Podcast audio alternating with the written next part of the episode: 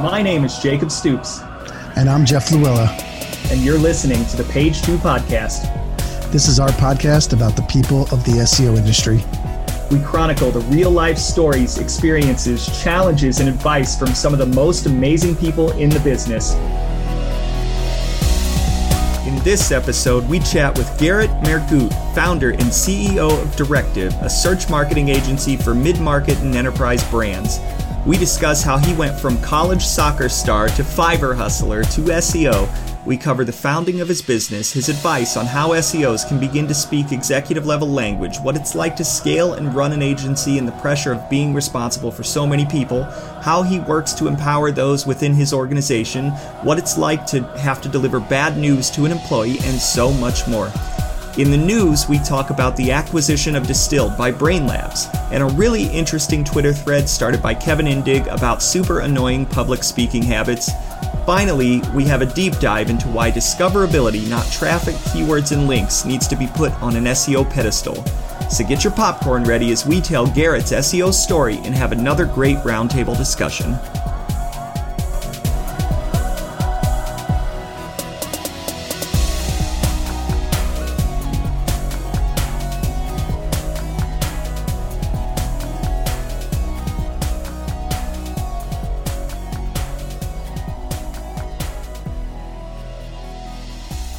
Hey, everybody, this is Jacob Stoops, and we are here with the 40th episode of the Page Two podcast. Somehow we have stumbled, yeah, we've stumbled our way to 40 episodes, and people still listen to us. And in fact, more and more people are listening to us, uh, which is. it's time to go to Vegas.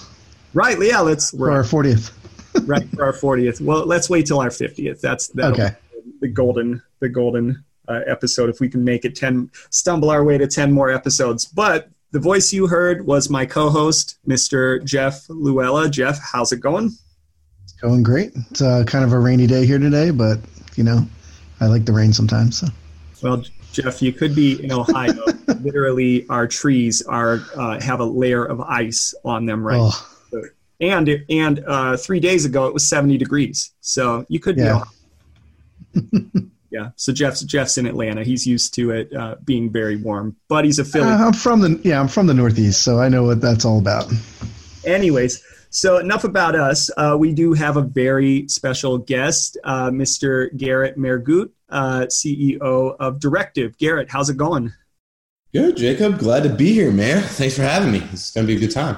Yes, we're we are very very excited um, to have you, and I think that um, we're going to have uh, a really, really good discussion, and we've got a lot of stuff um, on tap for today. Um, for first time listeners, we like to kind of explain um, the podcast, and we're getting a lot of first time listeners. For those of you that have listened to us before, thank you so much. Our numbers are growing. We love you. Um, thank you for listening. Thank you for all of the nice stuff you guys have been saying on Twitter. Um, things are growing. But if you're a first time listener and you're just kind of catching up with the podcast, um, the best way I can describe it is it's kind of like you're a fly on the wall and you're hearing what SEOs really talk about if they're in a room together, right, alone. um, and and in the second season, we've we've really kind of focused on three kind of core components. One is just the the backgrounds of our people. Nobody really ever gets into SEO intentionally, uh, at least people that have been in the industry for a while. Um, it's rare that people get into it intentionally, and what we really like to dive into are those kind of origin stories, the day-to-day trials and tribulations, the the real life things that people go through just in the day-to-day of being uh, an SEO. We find those super interesting. So that's kind of the core of the podcast.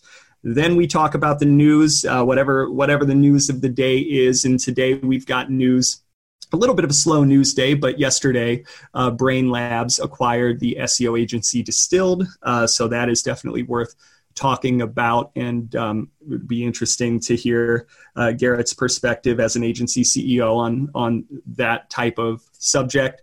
Uh, and then we've got uh, a pretty interesting Twitter thread that got a lot of response yesterday from Kevin Indig uh, around super annoying speaker habits. so we'll we'll dive into that. And then, kind of the third leg of the stool is just a deep dive. And today's deep dive is going to be around discoverability. Uh, and why you need to put discoverability uh, up on a pedestal instead of just your traditional vanity metrics, traffic, keywords, links, those types of things. So stay tuned. Uh, later in the episode, we will talk about that. So, Garrett, um, want to yeah. dive into your background. So, what's your background? Who are you? How did you get into SEO? And how did you how did you found an agency? Yeah, I mean, so uh, for those those who haven't heard, uh, I feel like I've talked about this a little bit uh, on other shows as well. But you know, I was on Fiverr, uh, so I was slinging social media calendars for five dollars. Um, and I kind of just figured out how the Fiverr algorithm worked, and I kind of made a game out of it. And next thing you know, I was one of the top rated people in marketing on Fiverr, and I thought, hey, that was kind of cool. I was also um, working event staff. I was captain of my soccer team. I was getting my master's in a year. Um, at, yeah, I had two other jobs. I was independent contractor for two other guys. I was like kind of working six jobs at the time, plus you know captain soccer team, doing my masters, all that. And uh, yeah, I kind of just someone like asked me if I knew how to rank a website, and I kind of I was just like no, but I could probably figure it out. So I just went on Moz. I read everything they had written in like two weeks from like the prior five years, and then I just kind of like took notes on everything and then applied it to a website. Came up with a little motto called "Learn, Engage, Create." So every day I was just learning new things, engaging with it, and creating more value for myself and my customers. And uh, yeah, fast forward about I think like 14 months, and we had landed Allstate, uh, and then from there we just grew. Um, so yeah. Sounds like you were pretty uh, pretty busy. How are you still standing? um, I, I enjoy this stuff. You know, I mean, this year I think I'm speaking at over 30 conferences um, all across the globe. So no, I mean, I, I like to work hard. Uh, I enjoy that part of you know this role. Um, so no, man, it's a great time. I really enjoy it. What um what made you get on Fiverr to begin to begin with? That's a different background than than those we've had before. Oh, um, I don't know. I think maybe it. Like I never thought I was above anything. Like in college in the summer, I'd like clean toilets and crap, like whatever would pay the bills, you know. Like so for me, like Fiverr, I, when I was starting Directive, I didn't have any money. I had like 20 bucks in the bank account. Like I didn't fund this thing with like capital or parents or like my parents were missionaries. So it wasn't like that. I was just, um, I used Fiverr to like do a logo for like some of my like side gigs because I only had five bucks. And so I figured, hell, I could probably figure this out for myself. And I made a just game out of it. I want to see if I can make a thousand dollars a month working like less than an hour a day or something, you know, and I was just playing around with it. Yeah, that's funny. Um, we, so actually, we used Fiverr as well um, to have someone um, someone design our our logo for the podcast. Yeah, so it's actually it's a, it actually turned out to to work out pretty well for the for the price and the the the level of effort. And honestly, didn't have to give a whole lot of direction and and the designer spit out a really really good logo now i will say i had to go through one designer that didn't work out before I ultimately found the one that did. But you can do that for a hundred grand too, though. Well, yeah, exactly, exactly. I feel like uh, I heard Ohio State, uh, the Ohio State University, um, five years ago paid something like I don't know five hundred thousand dollars to an agency who all they did in the end to update the logo was add a little black line around it, and I was like, very important black line. Right. It's yeah. very, very important. well, it's funny now too with like the whole Doritos campaign where they don't have a logo. Like they, there. I think the whole Super Bowl commercial was about not having a logo. People understand that like a blue and red bag is Doritos, and but they just kept on talking about like we don't need a logo. We don't need a logo. And I'm like, well, I guess you don't. Everything is like triangular, and it's we get it. That's awesome. That's so true. So when you when you were making the switch eh, from Fiverr into Directive, what is the I, I guess what was the reasoning behind like, hey, I'm going to go start an agency, and and how have you grown it? Yeah, I mean, so my whole life I just tried to keep things really simple, I guess, when it comes to like growth and why. So like, I always figured, um, like perception is reality. So growing up, I was very, you know, I was gifted at soccer. I got to play like number one team in the country. Like this is what I did. And so everybody knew me as a soccer player. So I figured if people knew me as a soccer player, I could charge their kids lessons. Like, what am I good at? What do I enjoy? How can I make money on it? Right. And so like, okay, cool. So I started, you know, in eighth grade or so, like charging, you know, parents to do privates for their younger kids and teaching them how to play soccer. Kind of made a business out of that. And then what's funny is you graduate college. Like I did my degree in econ in three years, did my master's my fourth year, but I didn't really have like any real said like this is what I want to go do or be. Um, I just knew I liked to like solve business problems and help people grow their businesses. And I figured, okay, so I wanted to go into consulting. So I applied to Boston, Bain, Deloitte, McKinsey, all these places, and they all just denied me. And I got like an auto response because you had to go through their more like web application, like their formal application process. And like my school was Azusa Pacific, and I had to apply literally as other. Like it wasn't even in their chosen. You like apply other, you get an auto response. You're like, they don't tell you that before you give them 45 grand a year at Azusa. Um, and so, you know, at the end of that whole process, I was like, you know what, forget these guys. I'll just build my own agency and they'll have to acquire me. That was kind of my mentality. And so I just like was driving around my like 1978 moped, like all around Azusa, handing out flyers to my GoDaddy website. I had no skills. Just like, hey, I'll help you you know, I'll build you a Yelp page, a Facebook page, I'll help your business. And that's kind of like how people eventually were like, hey, do you know how to do this internet stuff? They saw me as young, they were old, they didn't know the internet. So then I figured, okay, I got to learn this internet stuff.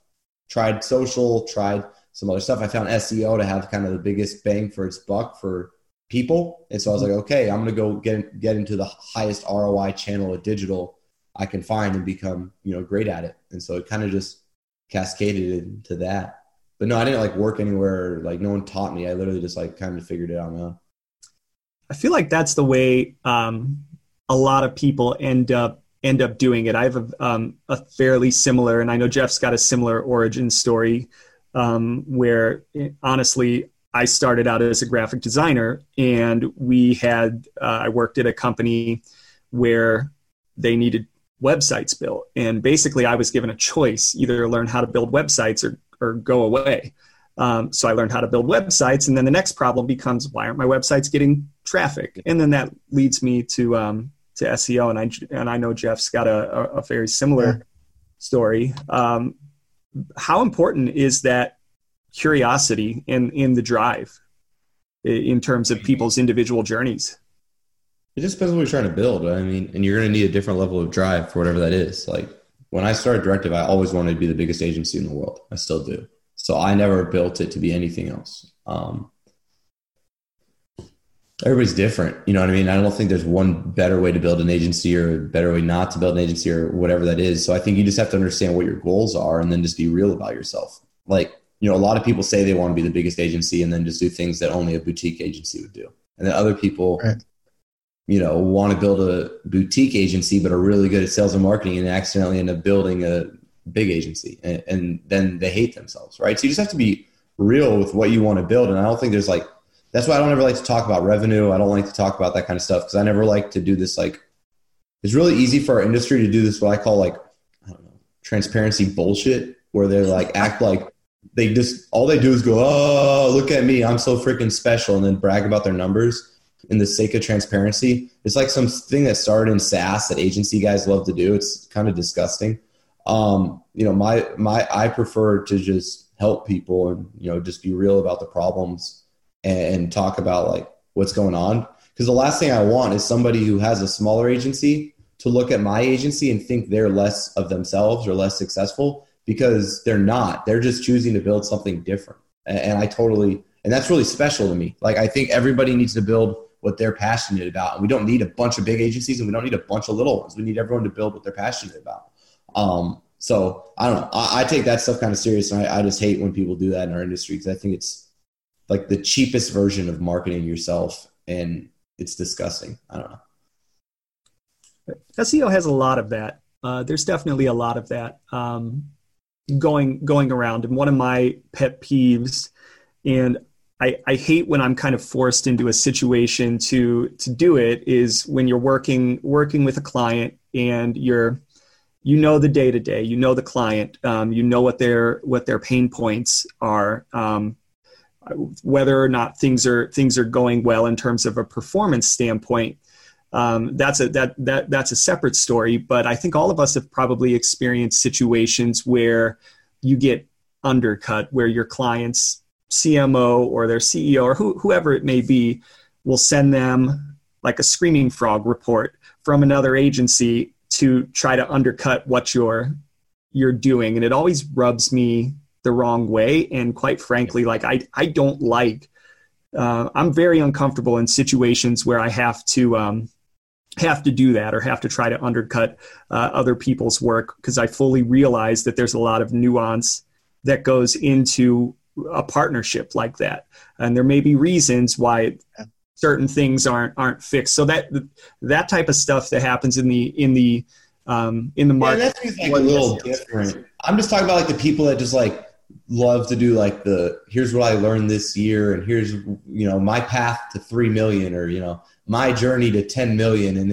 it's really just a chance to brag and then they and at the end of it they like go transparency period you know it's like you're you're not being transparent you're just bragging like Like, and you're not helping anyone. Like, if you really want to help people, you don't need to disclose. Like, I, I just think there's this common like misconception where people think that like they don't influence others and they shouldn't be held responsible for how they affect others. And I don't think that's cool. I think as like men and women, we need to actually say like, how as a leader of an organization do I make other people feel and I actually think that's like something of noble or something valuable to pursue is asking yourselves how, how do you actually empower other people to build the best version of what they're trying to do, not make other people think you're so great, you know, it's kind of self-serving at that point. And you know what, now that you men- mentioned kind of that slant, I, I, I came uh, most recently from a startup and that type of a culture is very pervasive um, in the startup in the startup world, or or like you said, SaaS. It's very pervasive. The work, if you're not working 80 or 90 hours a week, you're you're you're not hustling. So it's the I think people call it hustle porn, um, which actually make it makes sense. It kind of fetishizes the idea of the the hustle or the ego.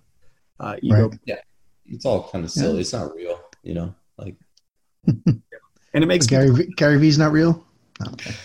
I mean, what he's built is real. I mean, yeah. It's, it, and, and it's not that you can't go like share everything. Like I totally think you should be right. sharing everything, helping people. It's just like I just don't like to make it about the money because then it makes people feel less valuable. Yeah, no, I agree. Whether we like it or not, that's kind of how people are. Yeah. So I've got some, I, I think CEO related um, questions and, and we've had um, several ceos and I, I, like to try to ask these types of questions because a lot of times the perspectives that we're getting are from down going up rather than up going down.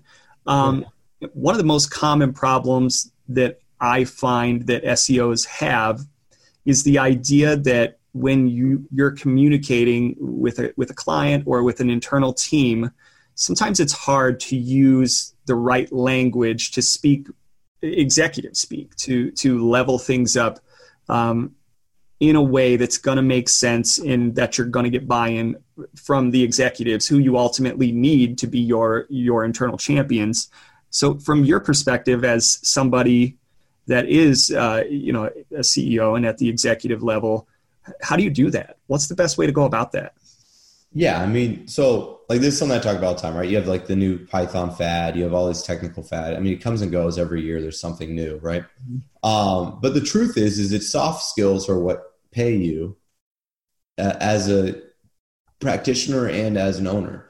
In other words, like if you really want to make money in SEO, you need to become extremely, extremely knowledgeable of all parts of marketing, business, finance, and sales and product not SEO. The funniest part is the least valuable thing you know as an SEO is SEO. And, that's a really hard concept for people to understand. And so, like at Directive, I built what's called the skill pyramid. Uh, it's on my YouTube channel. You can check it out. And it talks about all the things I think as a marketer, as a professional, you need to know. And really, that goes down to like your foundation and all these other different pieces. My point being here is like most SEOs can't communicate SEO the right way because of their inputs, their educational inputs. In other words, they only read SEO related content, search marketing related content, PPC related content, they haven't taken time to read leadership books. They haven't taken time to read product books. They haven't taken the time to read DevOps books. They haven't taken the time to read CRO. They haven't taken the time to read management, like sales, finance. And so what happens is, is they don't see how their very, very, very small piece of the marketing, like actual engine, fits into the business as a whole. And see, the more humility you can approach to with your craft when communicating upwards, the more empathy and buy-in you get.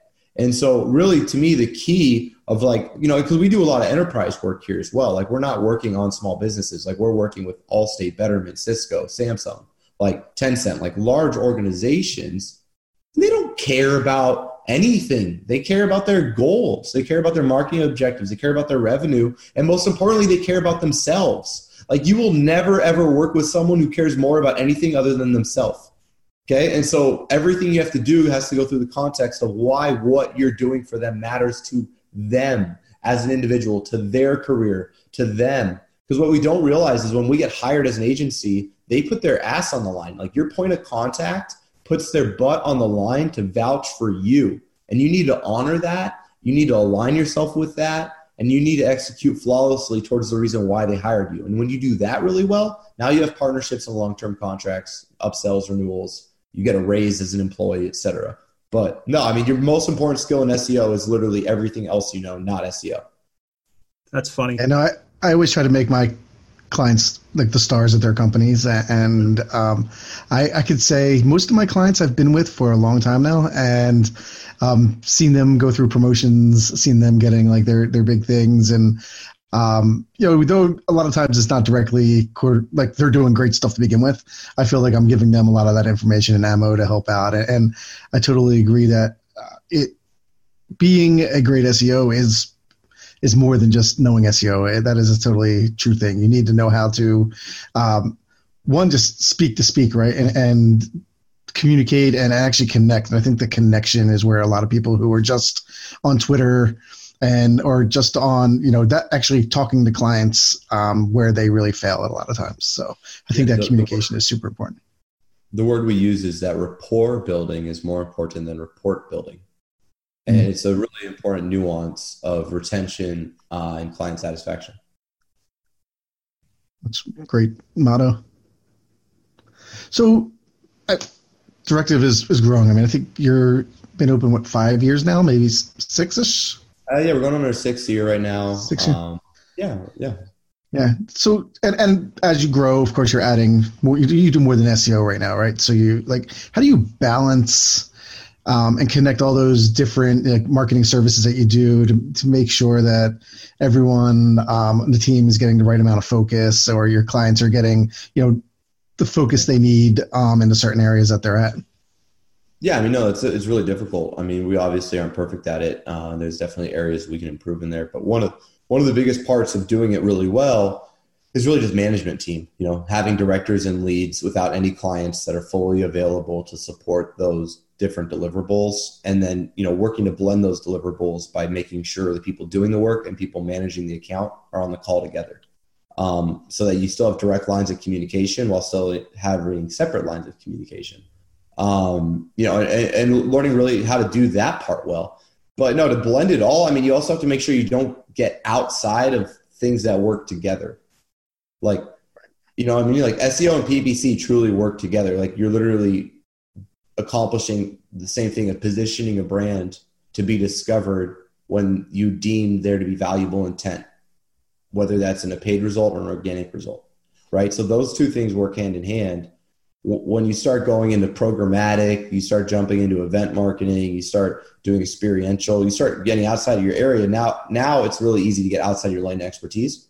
Um, so, like Directive, we've never done anything really outside of search. Like we don't do web dev, we don't do events, we don't do email. Like we stay right in that search marketing lane of like SEO, PPC, CRO, analytics, and then sometimes paid social, depending on kind of how that fits in their advertising mix. But most of it's mm-hmm. really within search do you ever because i'm seeing more companies um, try to expose themselves to building services around kind of all aspects of the the consumer journey kind of soup to nuts do you ever feel like you're being kind of forced in that direction, or is that something that you guys? No, I mean, here's the reality, right? Like the higher up you go, the more like they're wanting a best of breed model. So what I find like so like what'll happen is like a new CMO might come into an organization and they might pull in like a full service agency to get them started, but then they're going to hack those guys at year 1 or year 2 or they'll whittle their contract down to nothing. In other words, like they'll they'll say, "Look, hey, we want to keep, you know, 50 dev hours a month. We like what you're doing on the SEO side, but frankly, the PPC side is not cutting it. We're going to go get a PPC only agency." and then they'll bring directive in. Uh, and then they're like, hey, you guys do SEO, right? And we're like, yeah. And we talk to them about their SEO, and then eventually, you know, we have their PPC and the SEO, and then that full service people just as the dev hours happens literally every day. Um, so no, I mean, the larger an organization you work with, and the more talented marketer you work with, the more talented you have to be in every deliverable. Uh, and it's very difficult to not be crappy at one thing, or so even two.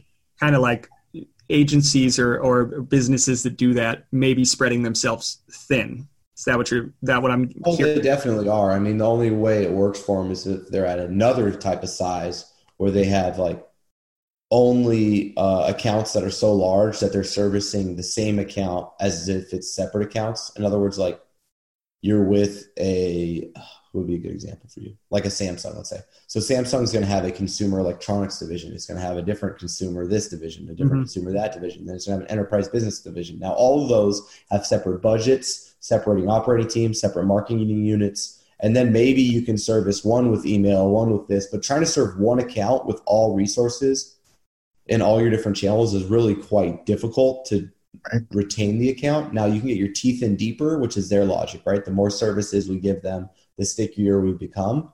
But what I'm finding is that they're just axing out parts of those services, and you're not as sticky as you think you are. So yeah, I think the pharmaceutical world's that way too, where like each I, have worked in pharma yeah. for a while, and each drug that a pharmaceutical company makes is its own business line and its own own people own marketing own marketing tactics own rules on how they can market right? Depending on if it's you know over the counter or if it's a prescription. So um, and it is it is fun trying to navigate some of those uh, like a johnson and johnson because they have 30,000 oh, yeah, I mean, different things to go through and so no, totally different buying center, buying units. It's difficult to sell into them. It's difficult. Yeah. It's difficult at first to work with them, but it's fun too, right? And then all of a sudden yep. you get their EU business, you get your their EMEA business, you get their APAC business, right? And now you're doing global. So no, it's, it's a really it's a it's a it's a cool pursuit and it's enjoyable yep. for sure. So, I want to want to ask a, a couple of more questions before we kind of move on to the the news. So as you as you scale up as the CEO and founder, um, and you start to to bring on headcount, one of the things I like to always ask is, what is that like? Is there a certain amount of pressure that that comes along with knowing that these people you're responsible to them for helping them get paid, giving them a paycheck? And is there any like added pressure that comes with that? And then to even take it a step further, have you ever had to deal with layoffs or, or firings or anything like that? And if so, like what is that like as the person on the other end delivering bad news like that? Yeah, I mean, so we have a vision to be the best, biggest search marketing agency out there. So that's a that's a difficult vision. Um, and, and the reality is, to accomplish that, you have to be ruthless to that vision and empathetic and loving to the people at the same time. And, and what I mean by that is you have to say, look, here's where we're going to be. And, and in all transparency, maybe not everybody's going to be there with us. You know, um, we want you to be. We're going to empower you. We're going to love on you. We're going to support you. We're going to coach you to get there. But we're not going to not accomplish our vision. And you have to essentially be ruthless to your vision. And, and, unfortunately, yeah, what that means is sometimes, especially when you're growing the way we're growing, okay, there's multiple ways. I think there's two ways to grow an agency. You grow agencies through volume of accounts or size of accounts. Okay. In other words, you grow for how many accounts you have or how big your accounts are. Now you have to be honest with yourself when you're doing this because I was trying to grow with both and it, it, it doesn't work. Okay. So what I mean by that is like, you can't say you want to be the best agency in the world and have lots of accounts. There is an inverse correlation between quantity of accounts and quality of service, period. I don't care how much technology you use, everything else. Now, you can say, I want to be the best vendor at a lower price point, and that is completely okay, right? But you need to qualify it because you truly can't be the best vendor and have the best deliverable and the most accounts. It literally doesn't work. And, and so, you know, we decided we were going to try to be the best vendor and then charge a premium. And so, in doing so, what happens is if you're offering, let's say, a $3,000 a month retainer, and then all of a sudden your minimum or average retainers jump up to almost $10,000 a month, and let's say you do that within a three month period, I don't know very many humans that can raise their ability of to deliver value from 3000 to nine to ten thousand dollars in three months. So that creates a lot of just misalignment in who your team is and who you're servicing, and that is really difficult. Um, yeah, and it requires constant conversations, hiring, and communication and difficult conversations around hey you know this is a new expectation. Here's what the client expects. You know is this something that you're willing to do? It's going to take a lot of hard work. You know you're going to have to be you know, putting in extra time around learning and education and making sure you're leveling up your skill set uh, is that something you're passionate about you know and if they're not then you, you know you might have to go a separate way um, but there is no reality of like the biggest mistake young leaders and new leaders make is they try to make the wrong people the right people instead of making the right people better. It's the biggest mistake leaders make. And it's, it's really hard because every part of your soul and your heart wants to love on these men and women and help them. Yet simultaneously, what we try to do as young leaders is we try to focus our efforts on our best clients and our time on our struggling people. But you don't put your best clients on your struggling people. So what you really end up doing is spending all your time on the wrong accounts and so now you're churning the wrong accounts. And then the, the real, the reality when you get, you know, better at this game and you get more experience is you find out that your best people are never as good as you thought and they need more support than you're giving them. And so you still end up churning your right accounts. You end up losing the wrong people and you kept some of the wrong accounts, which didn't even help you. And that's the reality of growing an agency that I'm just having to learn myself. Uh, and hopefully, you know, it's valuable to someone listening because I would have wish I would have heard that six years ago think there's things like that. Yeah, you just learn on the job um, because it's. I think every company and every business is run a little different and has different, you know, insights and views, and, and the employees themselves, right? Because um, it's always just from working on the internal side, like trying to build a team and, and hire the right people. Um, I we actually just got a or working with a new client, and then uh, I looked at some of their history, and they did have some layoffs, but their layoffs were very targeted on the wrong people, and that was kind of the the, the I think their quote was like, um, "We're just letting the wrong people um, off the bus." So that we can have make room for the right people, and um, though I didn't think that was as nicely said, because if you're one of those layoffs, you didn't want to be like called the wrong person.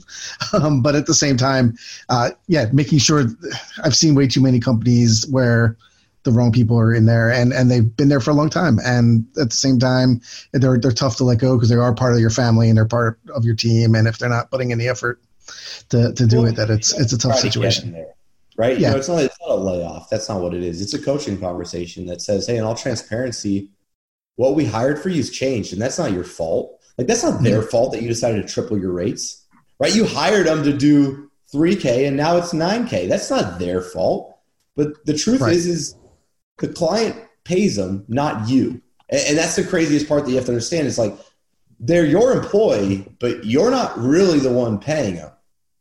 The client is. And, if the client's not getting what they're paying for, the client's not getting what they're paying for. And, and you got to make sure that, that you put that customer first. Um, yeah, and it's just something you literally, every agency has to do if it decides to grow through size of retainer because literally who's capable of servicing a 3K is different than nine, just as much as different than 15, just as much different than 30. Like we have clients that pay a lot even more than that. And the people who can service that, it, it, you know, it's difficult to find and not everybody can. And that's all right. You don't need only those people, but at a certain point you need to make sure everyone can at least service your minimum size account. And, and right. if you raise your minimums, right, every year and by a lot, every year there's going to be this this thing of not fitting until you get to a certain point, and it doesn't happen all the time. Like like when I was on a club soccer team, right? We started at silver, then went to silver elite, then you go to gold, then you go to premier. Now you're the number one team in the country. Once you're in the number one team in the country, you're not churning people all the time. Like it, new people aren't even coming all the time. There's not that many people that can play on that team. It's just as you're getting through those stages, you know, there there is a core group that is like, yeah, baby, I'm ready. This is a challenge I'm up for, and I, I got I love this. There's other people that are like, I don't really know if I want to be a pro soccer player. Like, I don't um, college. I'm not even sure. I kind of want to just party, have a good time. Like, I, I like soccer. I'm gonna probably play murals. I don't really want to be training every day. Cool. Yeah, that's totally fine.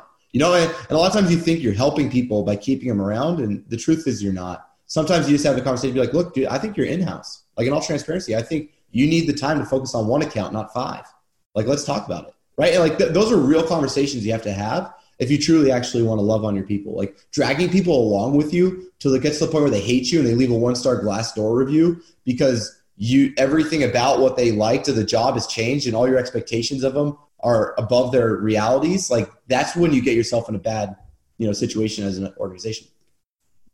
And I would say I think one of the reasons some organizations struggle with that is because nobody likes change. Change is hard. And not only that, as humans, most people don't like to have tough conversations like that. Um, and oh, it, it sucks. Yeah, it does. Of course, of course, it, it, it sucks for for both people. Um, and nobody wants to be the one that has to have that conversation. Nobody wants to be the one that is the subject of that conversation. So there's definitely, I would say, and in my experience, I've seen it. I've seen at different agencies and different places I've been where there's a certain amount of um, dragging people uh, along willingly and sometimes un- unwillingly.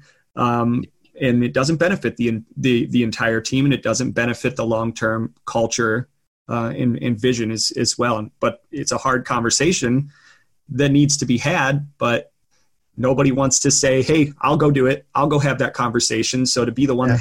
do that is difficult sometimes. No, it, it, nine to five, it's really hard. And I tell people, you know, you, you got to just do it nine to five. And then five to nine, you can cry about it. You can be emotional. You can go through that whole process. But nine to five, you know, you got to be ruthless to your vision. And five to nine, you got to, you know, uh, you get to kind of deal deal with the, those issues, and you can reconcile it. And you got to love on your people the whole time. But if you really do care about somebody and love them, uh, you need to also know when you're not helping them anymore.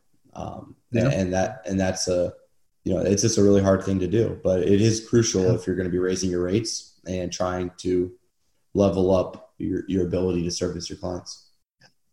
As you grow as a company, um, I'm finding talent is, is tough. I think it. Um, I believe that I saw that you, you do have a, a remote workforce. Are you 100% remote or, or yeah, do you have offices? Like we're both. So we're like a beautiful mixture. So like everyone's remote, or in an office, and this is completely their choice. So we don't prescribe how you get to enjoy your work. Yeah. So if you want to be in an office one day a week, that's totally great. We got a hot desk for you. Uh, if you want to be in four days a week, we got a permanent desk for you. You want to never be in, totally fine. Like we have our new director of SEO, uh, Brendan Hufford. I don't know if you guys know him. Uh, he's in kind of the content community as a newsletter, I think uh, and some other stuff he does uh, for the SEO mm-hmm. community. Um, but he's 100% remote out of Chicago or Indiana. So, you know, it's not, no, I mean, we literally have even leaders like who are managing, you know, tens, you know, to 20s of people like fully remote. So, um, yeah, as a newly remote employee.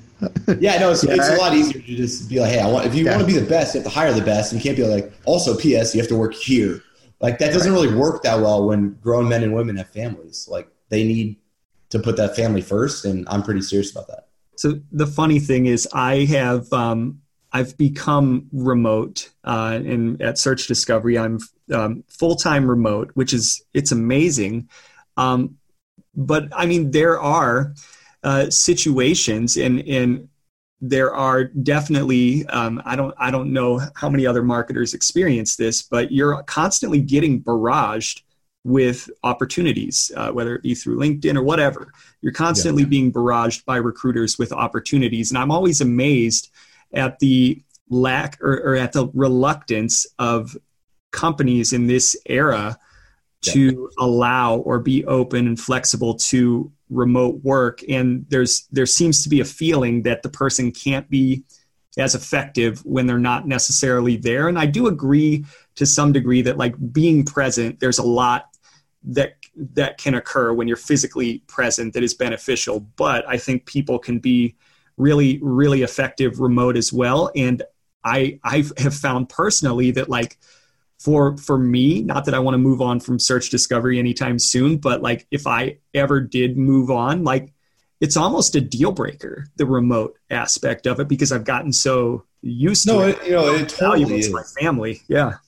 No it totally is. And i'm as ceo like i struggled with it you know the first couple years just because of my own insecurities. It wasn't like a lot of us as leaders uh whether we like to admit it we like to feel like we have a certain amount of control and the idea of not you know seeing someone makes you feel like you're less in control. And it's something you have to you know deal with recognize and then eventually just grow up and move on. And you know you gotta just be like yeah i trust my people and i'm gonna make sure they can choose what's best for their own lifestyles.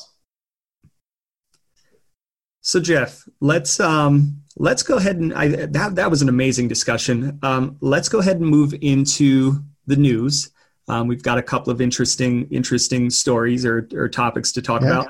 So what's no, definitely, and I, and I think it kind of the first one is kind of all about this discussion here too, and to an extent, um, distilled the SEO company um, has been bought by Brainlabs, um, and they acquired them for their, you know, for the course for the SEO capabilities, and then to be able to add that to the new agency um, to, to, to grow Brainlabs as a, as a you know fuller marketing service uh, company. And I think that, I mean, Distilled has done a ton of things, you know, with their um, content delivery network and, and things like that. Their their testing tools.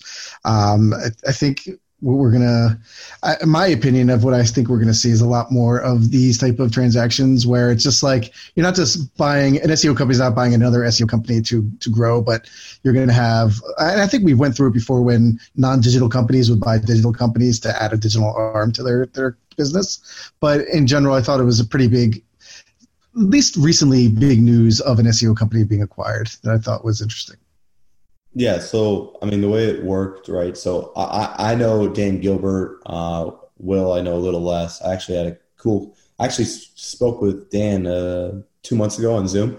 A great guy, really cool guy.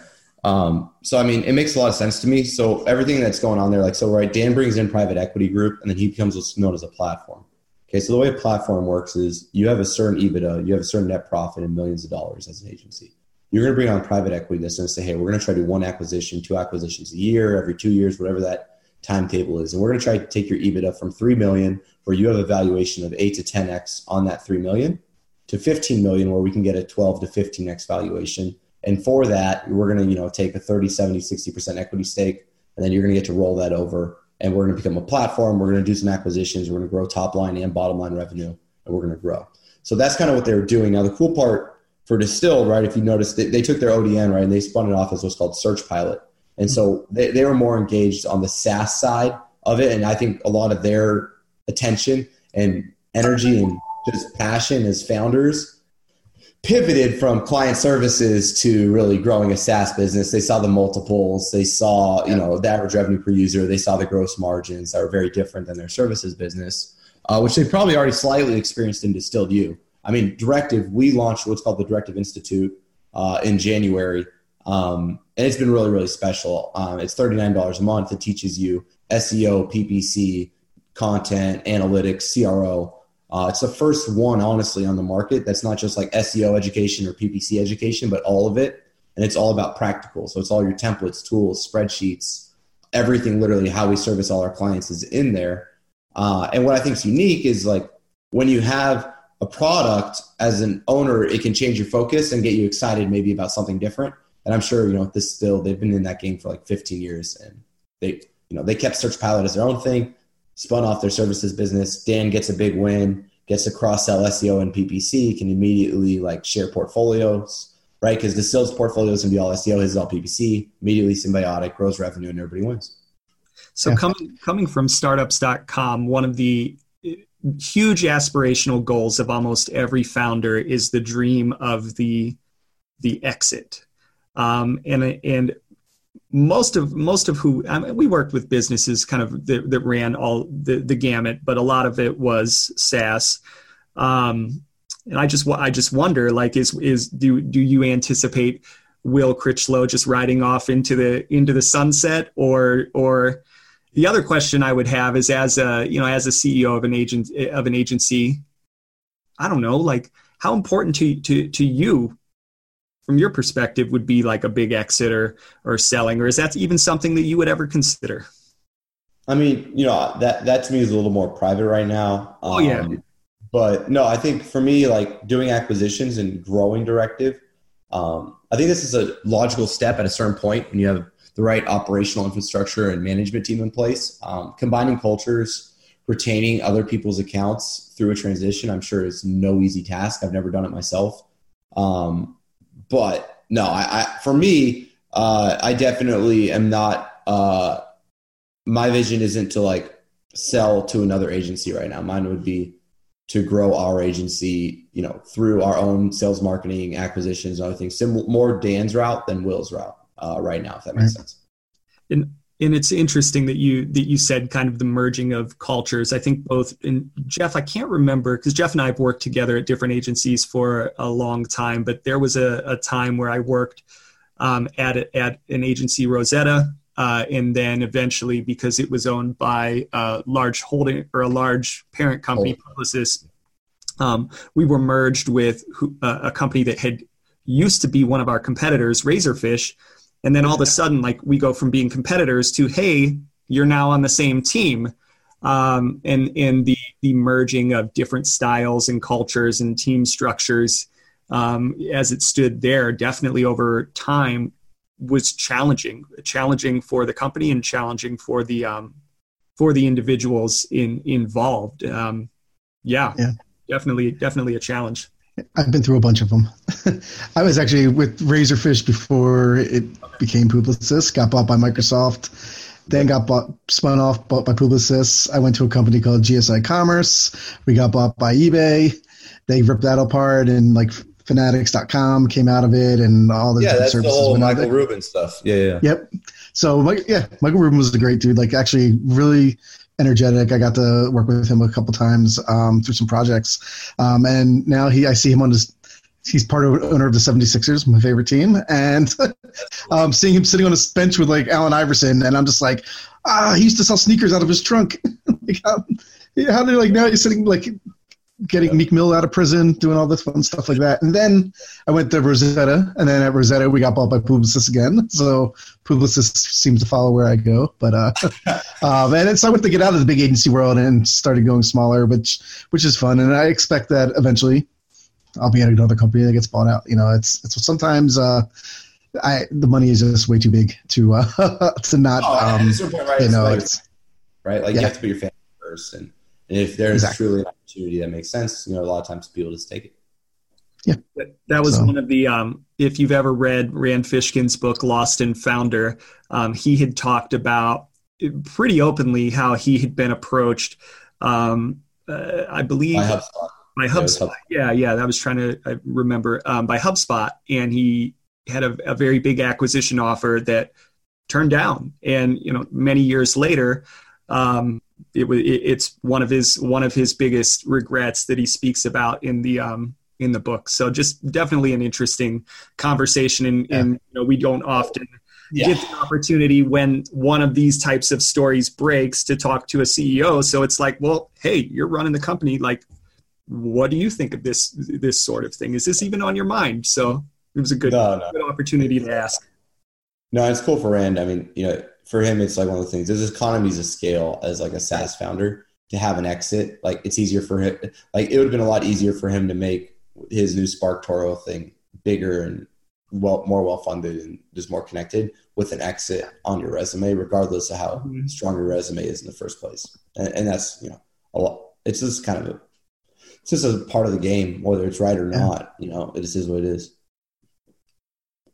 Cool.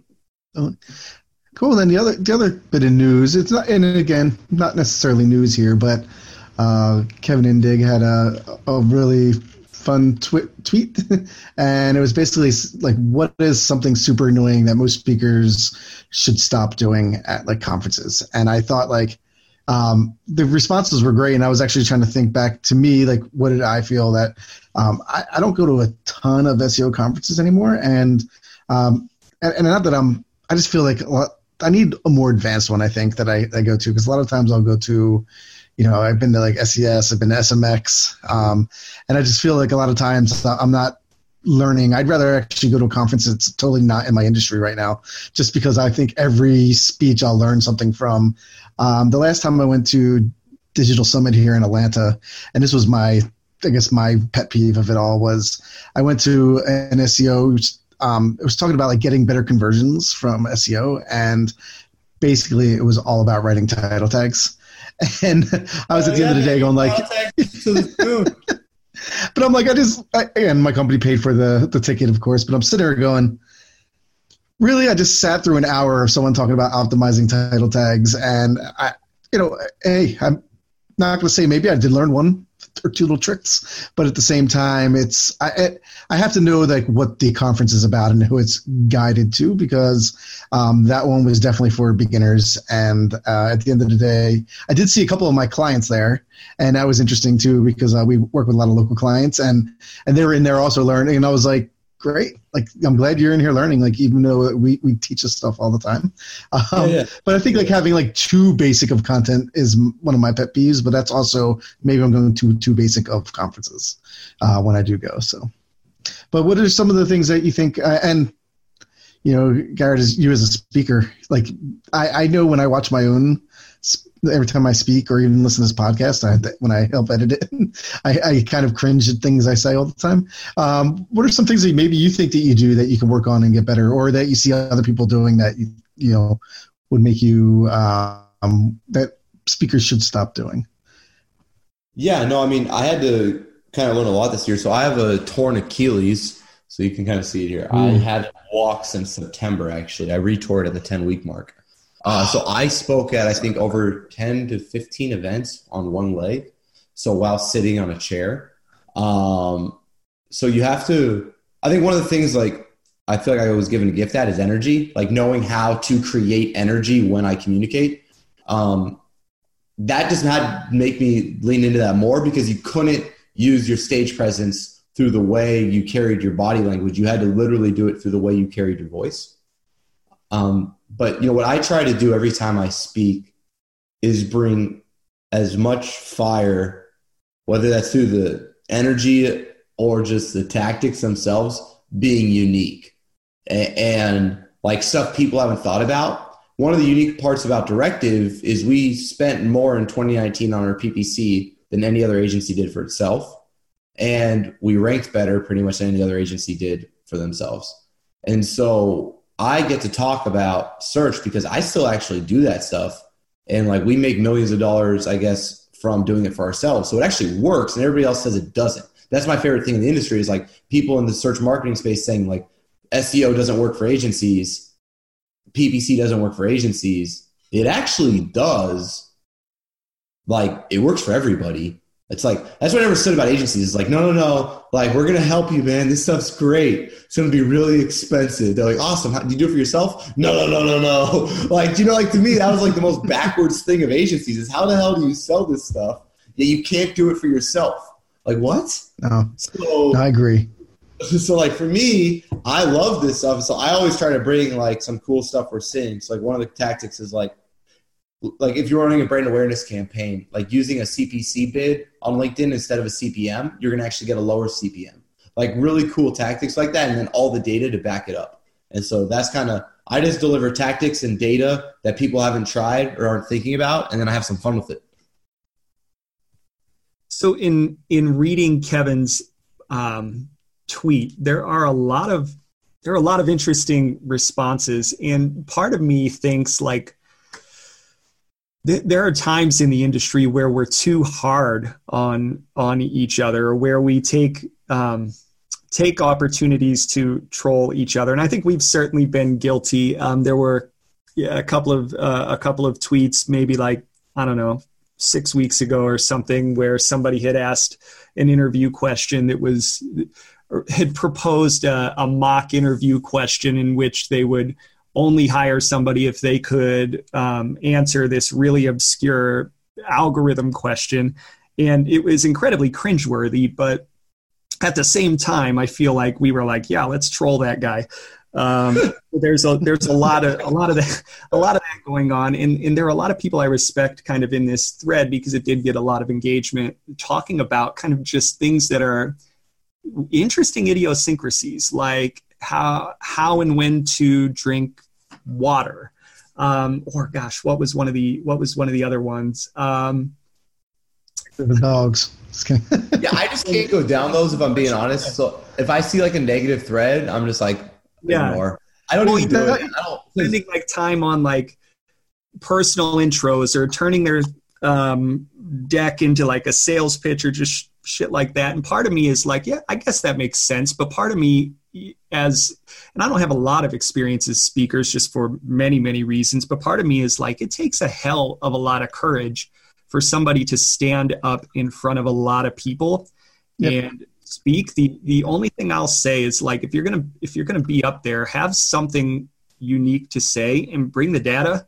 Um, and if you do that, like none of the idio- other idiosyncrasies really matter to me because it takes a hell of a lot of courage to be up there and to to be talking in front of yeah, and like well, some hard. people are good and some people aren't, and everybody needs to try yeah. it. So we shouldn't discourage them. Yeah, it's just like anything. Some people suck at speaking. That is totally yeah. okay. But that doesn't mean you shouldn't try or that you can't get exactly. better. You know what I mean? Like, but and, and, other people just are like quirky. You know, like.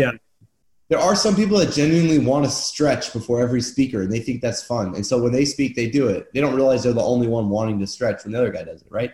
Or the guy does it. Like it's just for me, I don't even go down that road because it's like, I don't know. Twitter is just like this cesspool of BS, like every once in a while, where people love to act very much, you know, above like board and they do this like helpful judgmental thing, which is like to me kind of sad so I, I always just yeah. love on people. I'm just like, man, it's not that easy, you know, like whatever. No, like, no cool. I, I, found a thread informative to some extent where, of course, you always have the the people who are just, you know, crapping on everybody. But then it was someone who, not that I have aspirations of being like a, you know, a, a, world tour speaker, but I do want to have like notes on what people are liking and what they don't. And, and some of them were really, um, were really pointed. I mean, I think drinking water during it, like I, I read that one, and it was kind of like I guess some people drink water after every okay. word.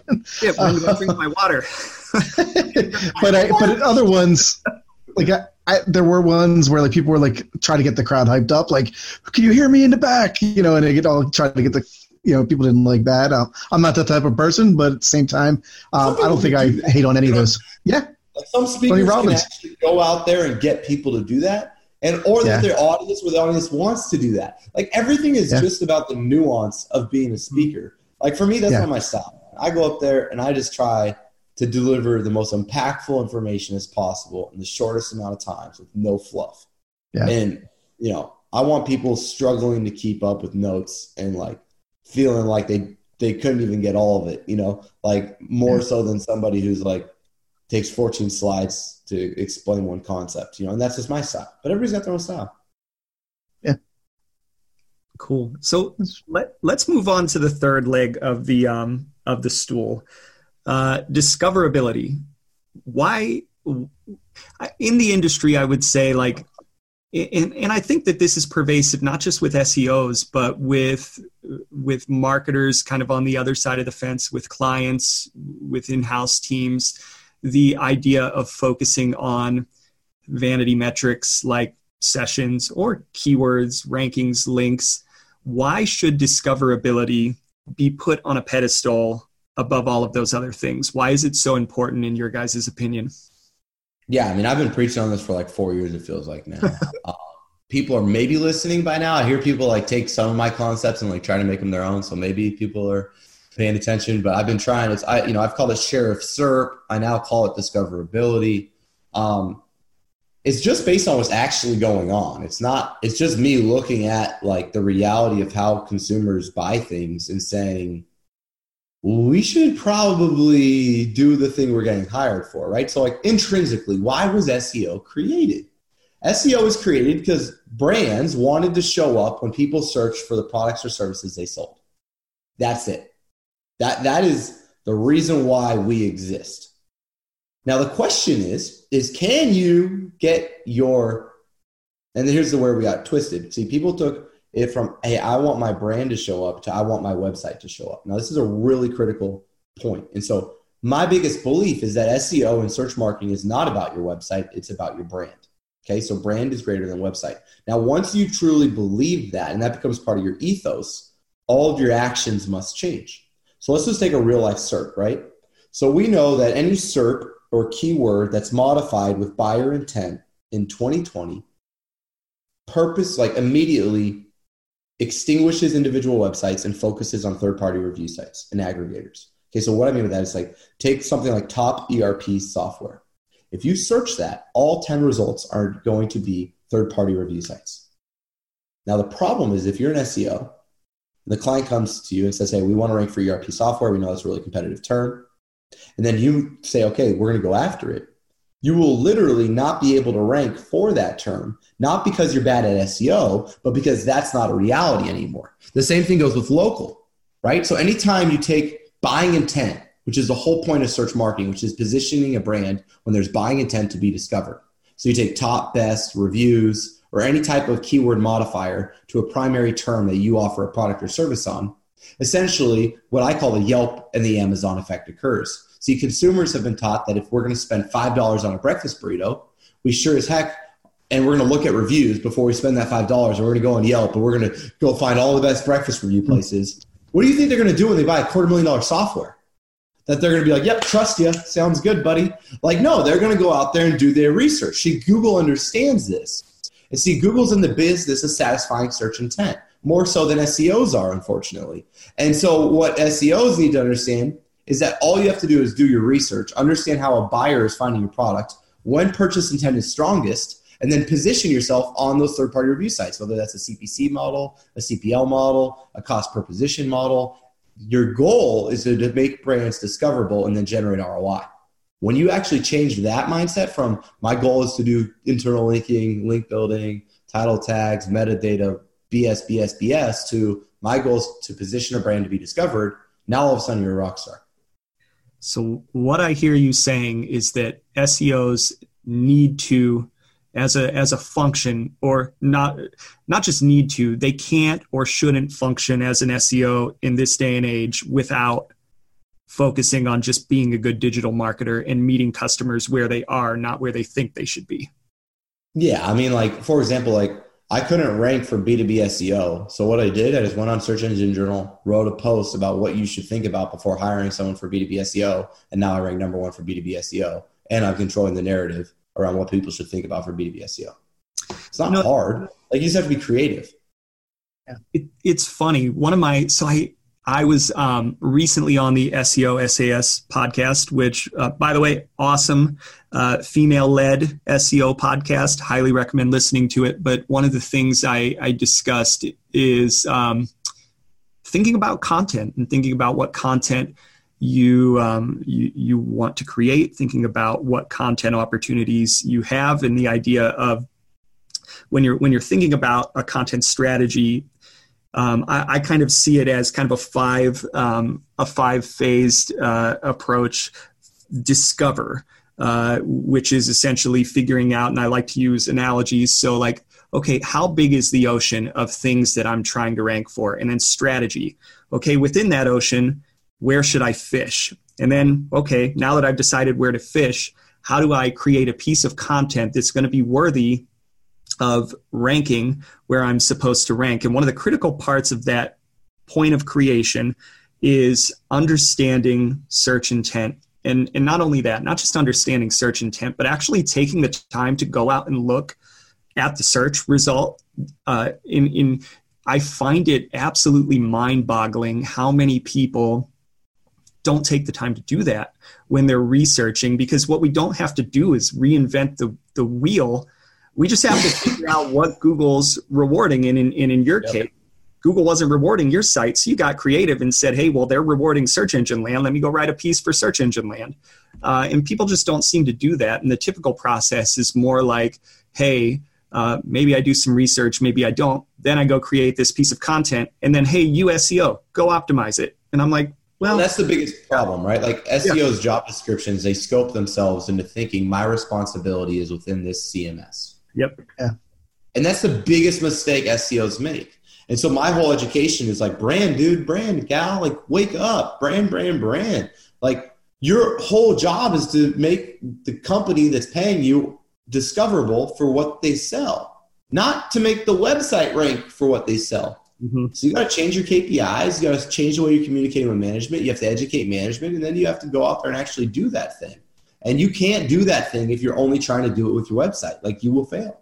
And, so, yeah, I mean, it's just honestly the reality. And unfortunately, literally everyone I talk to in this space is still brainwashed subconsciously. They don't actually think this verbally, but like subconsciously, the way they go about their work is just in the in the website only thinking about how do i grow the website how do i grow the traffic how do i get more keywords how do i increase mqls on the website everything's website website website and they're missing like 90% of their opportunities because of this subconscious perspective.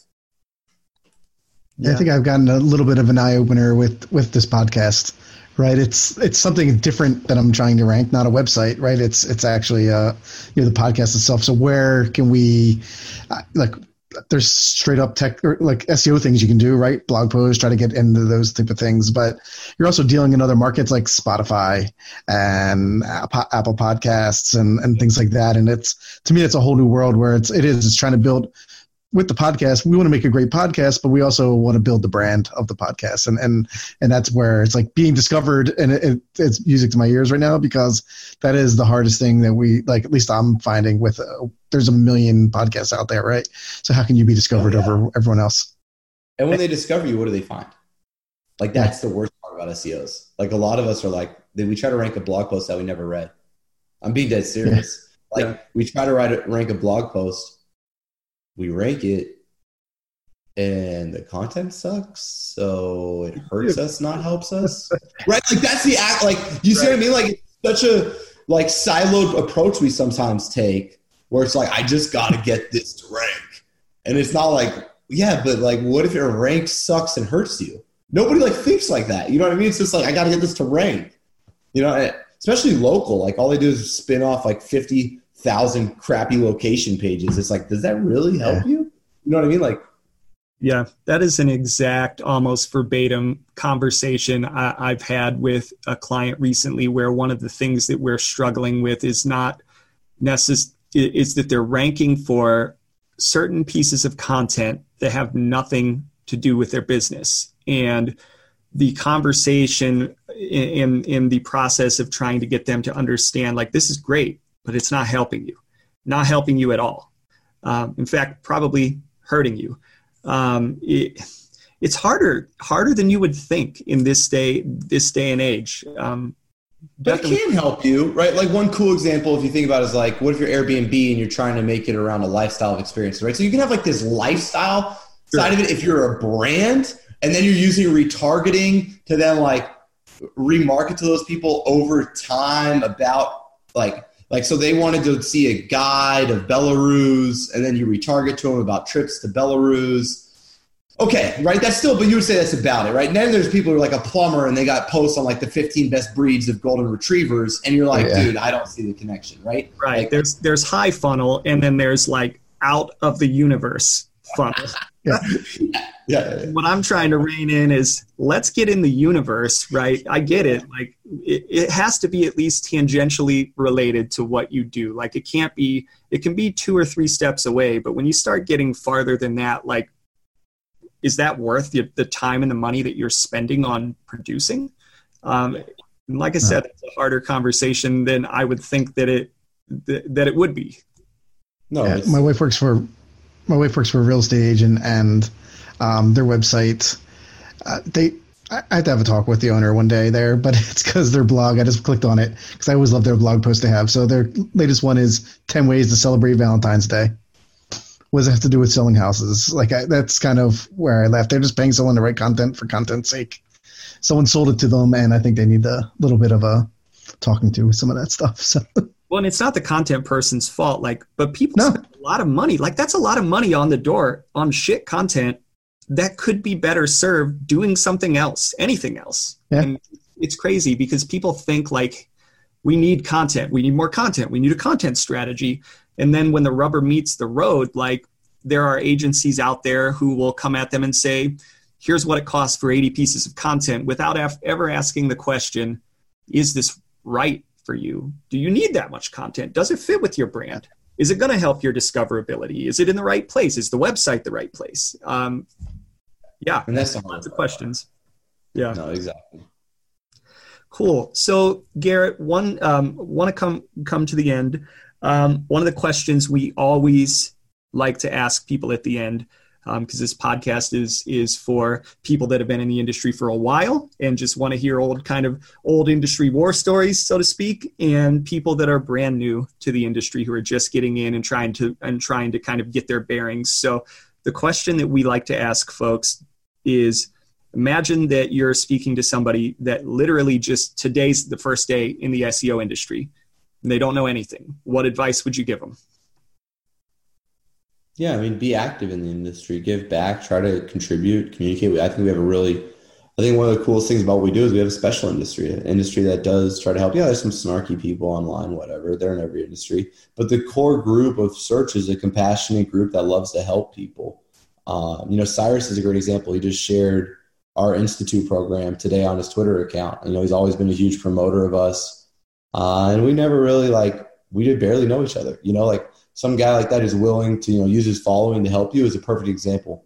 But if you want to be successful in SEO, the most important thing you can do is become great at everything else. Okay, you're gonna become good at SEO through doing SEO. Okay, read on SEO, be passionate about SEO. That's great. But do not confuse the fact that SEO is a very, very, very, very small piece of what, frankly, a business needs. And your ability to communicate that very small piece that you're great at through the lens of every other big piece is truly the way you make hundreds of thousands of dollars, whether that's in salary or millions as an agency, is through being able to communicate why what you're doing matters to the things they care about. And you can only do that if you truly are educated and an expert in sales, marketing, business, finance, management, leadership, product, decision making, DevOps, etc. So take the time to learn that stuff. Take it seriously. Uh, and if you become exceptional at all pieces of marketing, business, finance, sales, you will be the best SEO because the best SEOs are the ones that actually know how to get things done. And the second you start charging for your services, the less things you're able to do. In other words, the bigger the company you work with, you have you only get to do one thing. So it's not about how much you can do for them; it's figuring out the one thing you can do for them that'll matter and, and doing that. And so you know that's going to be critical for you to make money in this industry and be really successful. Excellent, excellent advice. So, Garrett, where can people find you? Yeah, uh, I'm on Twitter at gmehrguth, uh, LinkedIn, um, and yeah, if you're looking to learn SEO or you know want to see how we do things, check out uh, the institute. It's directiveconsulting.com uh, forward slash institute. Yeah. Yes, and I was checking, checking that out uh, before we came on, and it looks like a really, uh, really impressive slate of videos that you guys have produced um, that are probably I'm gonna I'm not probably I'm gonna guarantee that they're incredibly beneficial uh, to those that uh, pay and take in the content. So uh, thank you, Garrett, for for coming on. Uh, really, really appreciate your time. Yeah, it was a great discussion. Well, thanks, Jacob. No, glad to be here. And uh, beyond videos, there are templates, uh, walkthroughs, literally all the assets and resources we use. So, uh, yeah, check That's it out and uh, appreciate it. And Thanks, it's, and it's reasonably priced, which is awesome. yeah, no, it, it, it's it's meant to be accessible to everyone. So, Yeah, no, that's awesome because I've seen things like that, like a million dollars, and you're like, oh, No, I don't know how I can tell my boss that I need that. no, it's Yeah, the keys to the, it's the keys to the house. It has everything in there, great. uh, pretty much free. So check it out.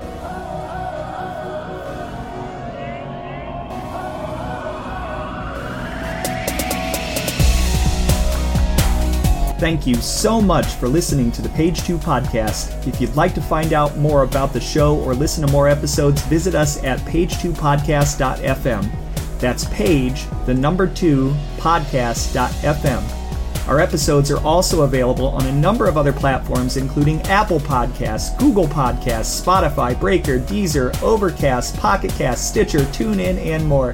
Additionally, you can also listen to our show on our new YouTube channel. If you'd like to become a sponsor or would like to be interviewed, get in touch with us at thepage2podcast at gmail.com.